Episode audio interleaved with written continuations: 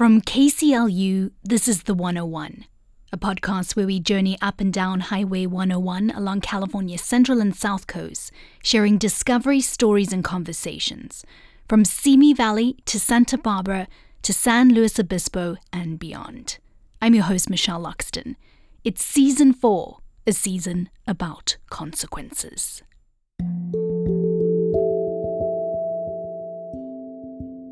We see lots of news headlines all the time in this region about the deaths of mountain lions. Here's one mountain lion killed by vehicle while trying to cross a highway. Another mountain lion found dead. Necropsy reveals it was filled with rat poison. Or there's the numerous headlines about the recent death of this region's most famous mountain lion, P22. Here's KCLU's Lance Orozco reporting on the story in December. But it was an emotional weekend for wildlife officials. They realized the big cat had serious injuries after being hit by a vehicle. They also discovered other life threatening medical problems like kidney and heart disease. P22 had a number of severe. Essentially, a lot of the time, urban mountain lions in our region face an unfortunate death as a consequence of human impact. Being hit and killed on roads is the number one cause of mortality. In this episode of The 101, I'll tell you the life stories of three somewhat unknown mountain lions. P64, the trailblazer. So here's an individual that found a safe way to navigate these freeways. P65, the teacher who revealed and taught the Park Service about a new threat to the lions. We've had a number of other cases of mountain lions getting mange. In this case, with P65, she actually died with the mange. And that's the first mountain lion. And P23, the mother. So we were able to track her at a young age, going out there with our receiver and antenna.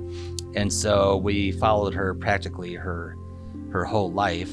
I think she had three litters.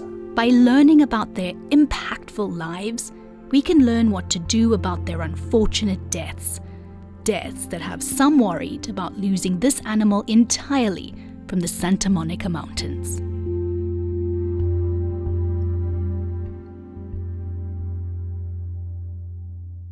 From an Iraq War cover up to towns ravaged by opioids to the roots of our modern immigration crisis, Embedded explores what's been sealed off and undisclosed.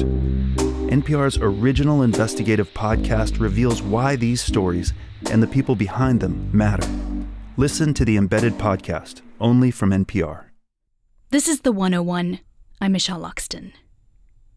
For this trip into the Santa Monica Mountains, you'll have two guides. Two National Park Service experts with 20 years of experience studying the mountain lions and animals of our region. I'll introduce you to them in a moment. But first, I want you to imagine what the mountains were like a century ago. A hundred years ago, the mountain lions or pumas or cougars, whichever name you prefer to use or work, of the Santa Monica Mountains essentially roamed free. There were no highways, commercial agricultural fields, or suburbia locking them into one area. In the past, animals would have, including mountain lions, would have just been able to go wherever basically they, they wanted. This is Seth Riley, guide number one, a wildlife ecologist at Santa Monica Mountains National Recreation Area. He oversees all the wildlife programs at the park and is also an adjunct professor at UCLA. You know, hundreds of years ago, these mountain ranges were all connected, right? We didn't have freeways and development, so it wasn't um, as fragmented as it is now, of course. And this is Jeff Sikich, guide number two, a biologist also with the Santa Monica Mountains National Recreation Area. He does a lot of field work, hiking, scouting, and collaring and tracking many of the animals in the Santa Monicas. Yes, there are definitely huge parts of the Santa Monicas that are preserved and kept wild. 300 square miles, in fact, of coastline and mountains. But it is today very much an urban park, a fragmented landscape. Here's Riley. And so, in some ways, you go out there and it might not be all that different from how it how it might have looked depending on where you go, you know. But then you go a little farther north and you hit the freeway, or you go a little farther east and you hit much more developed areas in Los Angeles, or you go a little farther west and you hit the intensive agricultural areas in the Oxnard Plain. And Sikich points out, back in the day, they weren't alone. But also, mountain lions had competing large carnivores as well. So there used to be grizzly bears in the Santa Monica Mountains, and, and gray wolves used to roam around here. So as it stands today, the mountain lion is our last remaining large carnivore in the Santa Monica Mountains. Remember, large carnivores were at one stage hunted. Grizzly bears, the animal that appears on the California flag, were hunted to local extinction about a century ago and were last seen in the Santa Monicas around the late 1800s, according to the National Park Service. Grey wolves had been wiped out of the state by the 1920s, but slowly they are coming back in Northern California. But they are rare and are listed as endangered. So the mountain lion's ability to roam free has changed drastically. But so is something else the human wild animal relationship. It's more about tolerance and even love today. The education that us and also many other organizations have done in the area have really, you know, dampened a lot of those fears of, oh, what's the lion going to do in my backyard? Is it safe to go out hiking? You just have to look at how P22, the famous mountain lion that lived in Griffith Park for many years, was adored by the public to see how times have changed. A bit of a housekeeping note here. The P at the beginning of the name stands for Puma, and the number represents in what order they got their tracking collar. When P22 was euthanized in December last year, there was a memorial service held at the Greek theatre that thousands attended.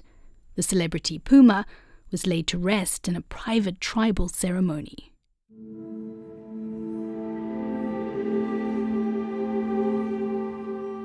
Next, with help from guides Seth Riley and Jeff Sikich, I want to make three relatively unknown mountain lions or pumas famous. None can be as famous as P22, but I can try. Because what we learn from their lives and unfortunate deaths may paint a picture of how to help.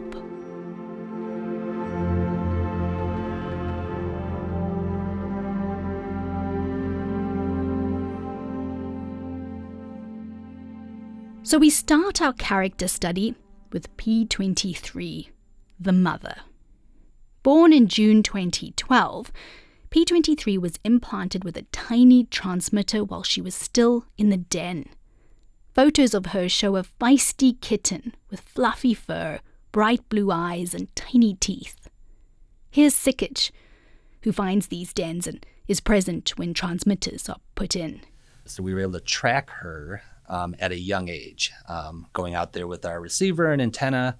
And so we followed her practically her her whole life. P23 was a product of first order inbreeding, which is when a father mountain lion mates with his female offspring.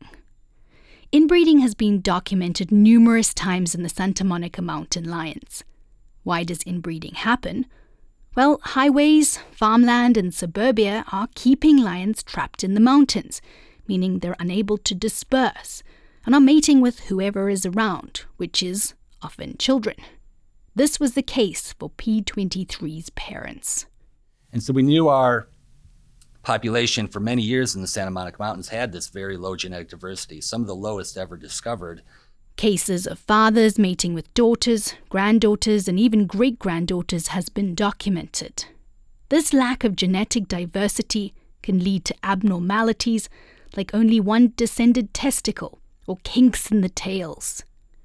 The Florida panthers, who have also experienced widespread inbreeding, have presented other ailments like heart problems and instances where both testicles didn't drop, meaning no reproduction. This hasn't happened in the Santa Monica mountain lions, but it does paint a picture of what can happen with inbreeding in wild cats. P23 made the news shortly after she left her mother, when she was photographed eating a deer she had killed on the side of Mulholland Drive, which runs through the mountains. This was seen as a particularly rare sighting. In the photos, she looks pretty fierce standing over her kill. She went on to have three litters. The father of two of those litters was her own father. The father of the third was suspected to be a half sibling, more inbreeding. She had particularly bad luck as a mother with her litters. P23's first litter was in February of 2015, and we marked two kittens. And days later, this was the first time we documented this in our study, an adult male actually came by and we got remote camera footage of it. He actually killed both kittens and, and ate them. A later litter was preyed upon by another animal. They aren't sure what kind, with only one surviving kitten. P23 was found dead in 2018 after she was hit by a car. Road mortalities are the number one cause of death for mountain lions in our region. You see, there's not enough space for all mountain lions that are born in the Santa Monicas, only space for one or two adult males and four to six females. When mountain lions are old enough to disperse from their mothers, they try and go off and seek their own new home range, out of the dominant lion's territory. The lions need to roam, find more space, but they're often killed as they're traveling around looking for food or crossing busy highways trying to leave the region entirely. Here's Riley.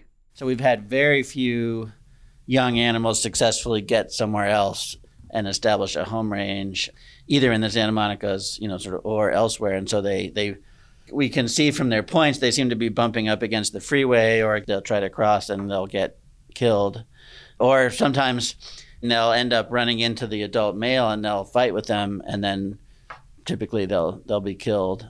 P23 was killed on a secondary road. And to make this story even more tragic, one of her surviving kittens died in the exact same place years later. And in that case, um, she was pregnant with four, um, basically full term fetuses. Um, so she died, and all of those those kittens died. From March 2022 to March 2023, 12 mountain lions have been killed on our roads. 37 since the National Park Service has been studying these animals.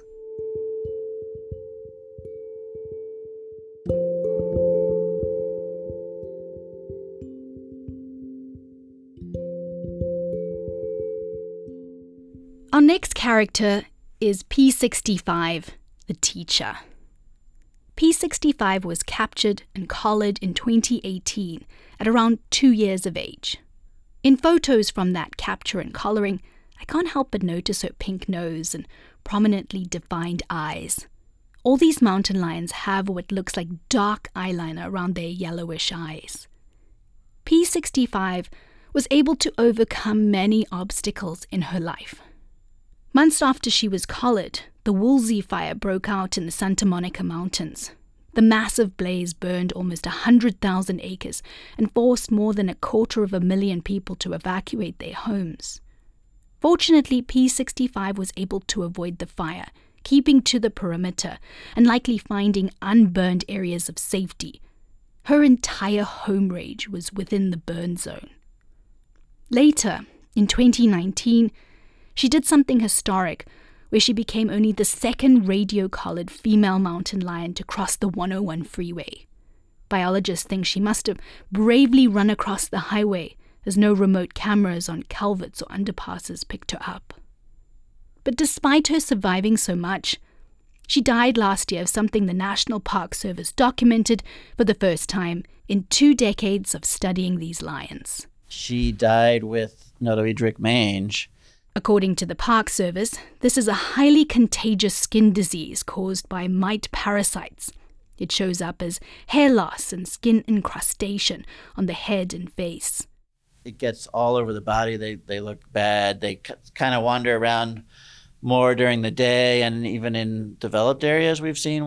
Which is not common for mountain lions. They usually avoid humans. And typically, mange is something where, you know, the mites might be around and animals might pick them up. But if they're healthy and they have healthy immune systems, they probably don't get sick from it, basically. But unfortunately, these mountain lions aren't always healthy. Toxicology results revealed that P65 was exposed to five different anticoagulant rodenticides or rat poisons. There's a very strong correlation between having a certain amount of rodenticide and, and getting mange. Rat poisoning causes the blood to stop clotting. And so they bleed to death internally. And so, and you know, you find them, you find the animal just out there, laying there. The Park Service thinks the lions get it from what they eat, coyotes specifically. And because mountain lions really like eating the organs of their prey, they get big doses of the poison. It's believed the coyotes get it from infected rodents, which get it from traps left out by humans. And having mange, being this ill, itching and scratching from the mites, and crusted over eyes, they aren't able to hunt and are often found emaciated. Rat poisoning is a major problem for mountain lions and other carnivores in our region. To date, 41 of the 42 dead mountain lions that have been found and tested all tested positive for rat poison. They also found it in four full term fetuses. We've had a couple of like big, healthy adult male mountain lions that are just out there keeled over dead in the middle of the park. Um, and then when you do a necropsy, then they have a bunch of free blood in their body cavity. So.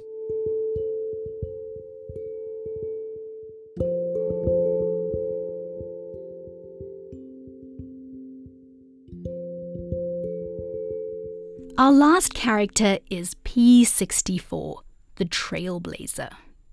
P64 first made his presence known when he did something researchers hadn't seen before. Here's Sikich again.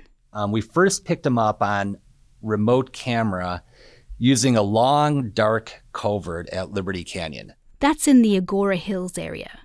Remote cameras had been set up in multiple locations that researchers thought could be potential highway crossings, culverts, and underpasses. And so it's exciting to see this uncollared male, you know, using this culvert, which was the first time we've heard of it in, you know, the course of our study. P64 went on to find numerous spots to cross the major highways in our region.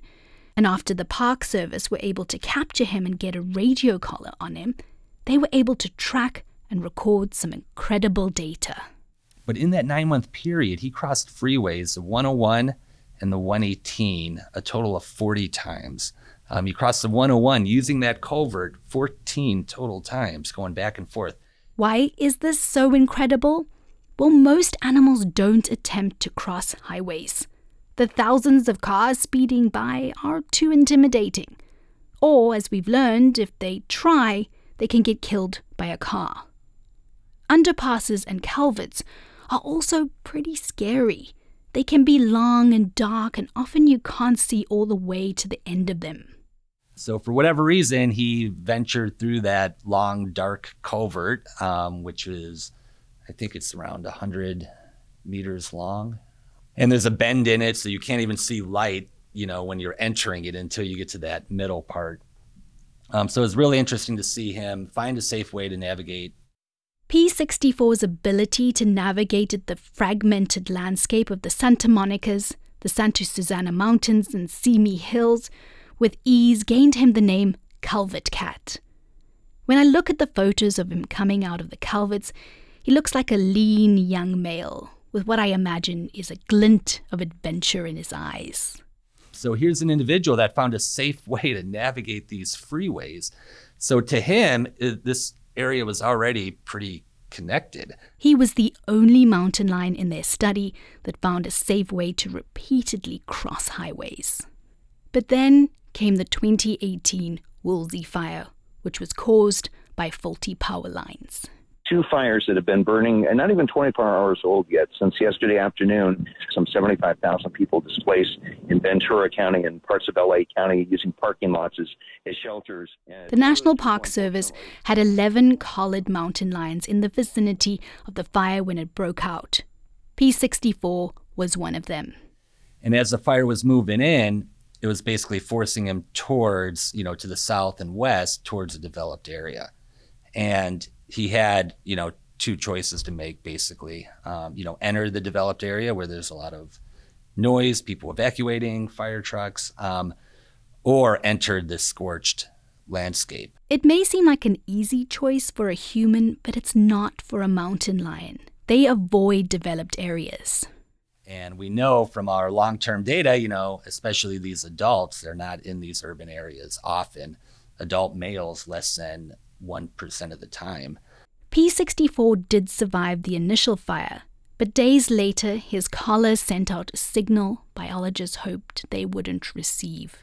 He survived the initial fire, um, but then we had a mortality signal from his radio collar two weeks after the fact. And when um, we collected his remains, he had burnt paws, was um, was extremely emaciated, so he wasn't able to hunt.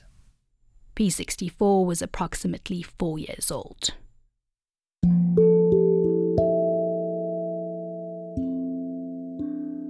These stories are all pretty sad. So now let's talk about solutions. There are two major ones. The biggest one is connectivity. If lions can move more freely through the region, then they can get away from fires, avoid being hit by cars, decrease inbreeding, and escape a dominant male who's not happy you're in his territory. Here's Riley again. The crossing, which is already under construction, is really going to help that. The Wallis Annenberg Wildlife Crossing is currently under construction over the 101 highway in Agoura Hills. Once built, it'll be a bridge about the width of an American football field, crossing over 10 lanes of highway. Architects have called it a green roof on steroids because it's been designed to match the surrounding habitat in a way that encourages lions and other animals to use it. If you want extra information on the wildlife crossing and how it'll make the region more connected for animals, check out a previous episode of the 101 podcast called The Building of the World's Largest Animal Crossing. There is also hope for other wildlife crossings to be built. And this is something you can get involved in. The Wallis Annenberg crossing had a lot of private funding from very big and very small donors. It was also something politicians loved to get involved in. And what can be done about the rat poison? First, let's understand the problems with the poisons. As I've already mentioned, anticoagulant rodenticides stop normal blood clotting. Remember those healthy lions that bled to death internally? The next problem is the first and second generation poisons. When rodents became resistant to first generation rat poisons, second generation were created. These poisons were updated to act faster and last longer. Local groups are advocating to change pesticide use. A lot has been done to reduce the use of those poisons. Like there's a group called Poison Free Malibu, for example, that has uh, went even to the extent of going to individual stores and talking to them about you know the use of those compounds to cities and even counties that significantly reduced in 2020, the state authored a bill putting a moratorium on second generation poisons. Riley says Ventura County has reduced the amount of rodenticides it's using and also the types. And at a national level, he says the Environmental Protection Agency is also looking at its regulations again now. But at a ground level where these scientists are working, they aren't seeing much change yet. So there's been a lot of progress, although I will say we're we are still seeing them show up in the wildlife. Um, so it hasn't sort of gotten to that all the way to where um, where we're not still seeing that the exposure. Solution wise, Non anticoagulant rat poisons have been developed that are supposed to lead to death in a target species after ingestion of just a single dose, but those have also shown up in mountain lions. So there isn't really a safe rat poison. The name, poison, gives it away, I suppose. Some have tried the non poison approach, such as raptor perches or planting specific plants that rodents hate these have seen some success.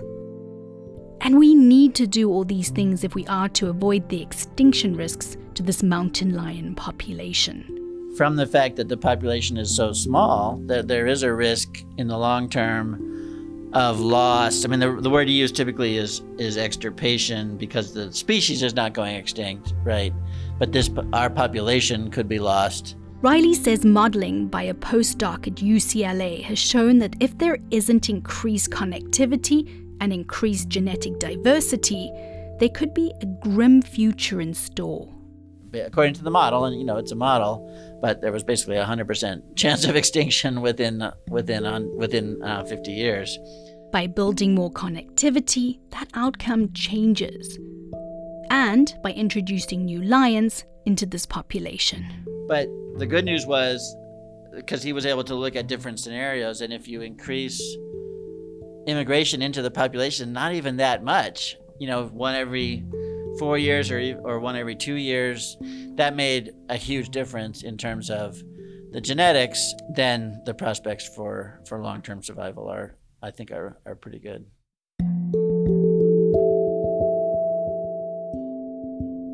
And the prospects are made even better for the future of these carnivores because the open and wild space there is, the habitat, has been good for many mountain lions. So good that some lions have lived way past their expected lifespan of 10 years. Like P19, the 13 year old female the National Park Service continues to follow today. We marked her as a three week old kitten in 2010. She's had six litters during this time. She lives in the western part of the Santa Monica Mountains and she has survived two fires the Springs fire and the Woolsey fire. And, you know, she's definitely a survivor.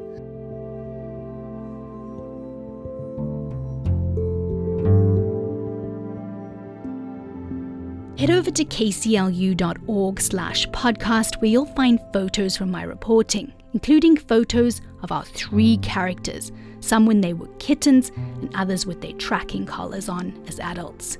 There's a great shot of P23 as a kitten, Culvert Cat coming out of a culvert, and P65 when she was collared.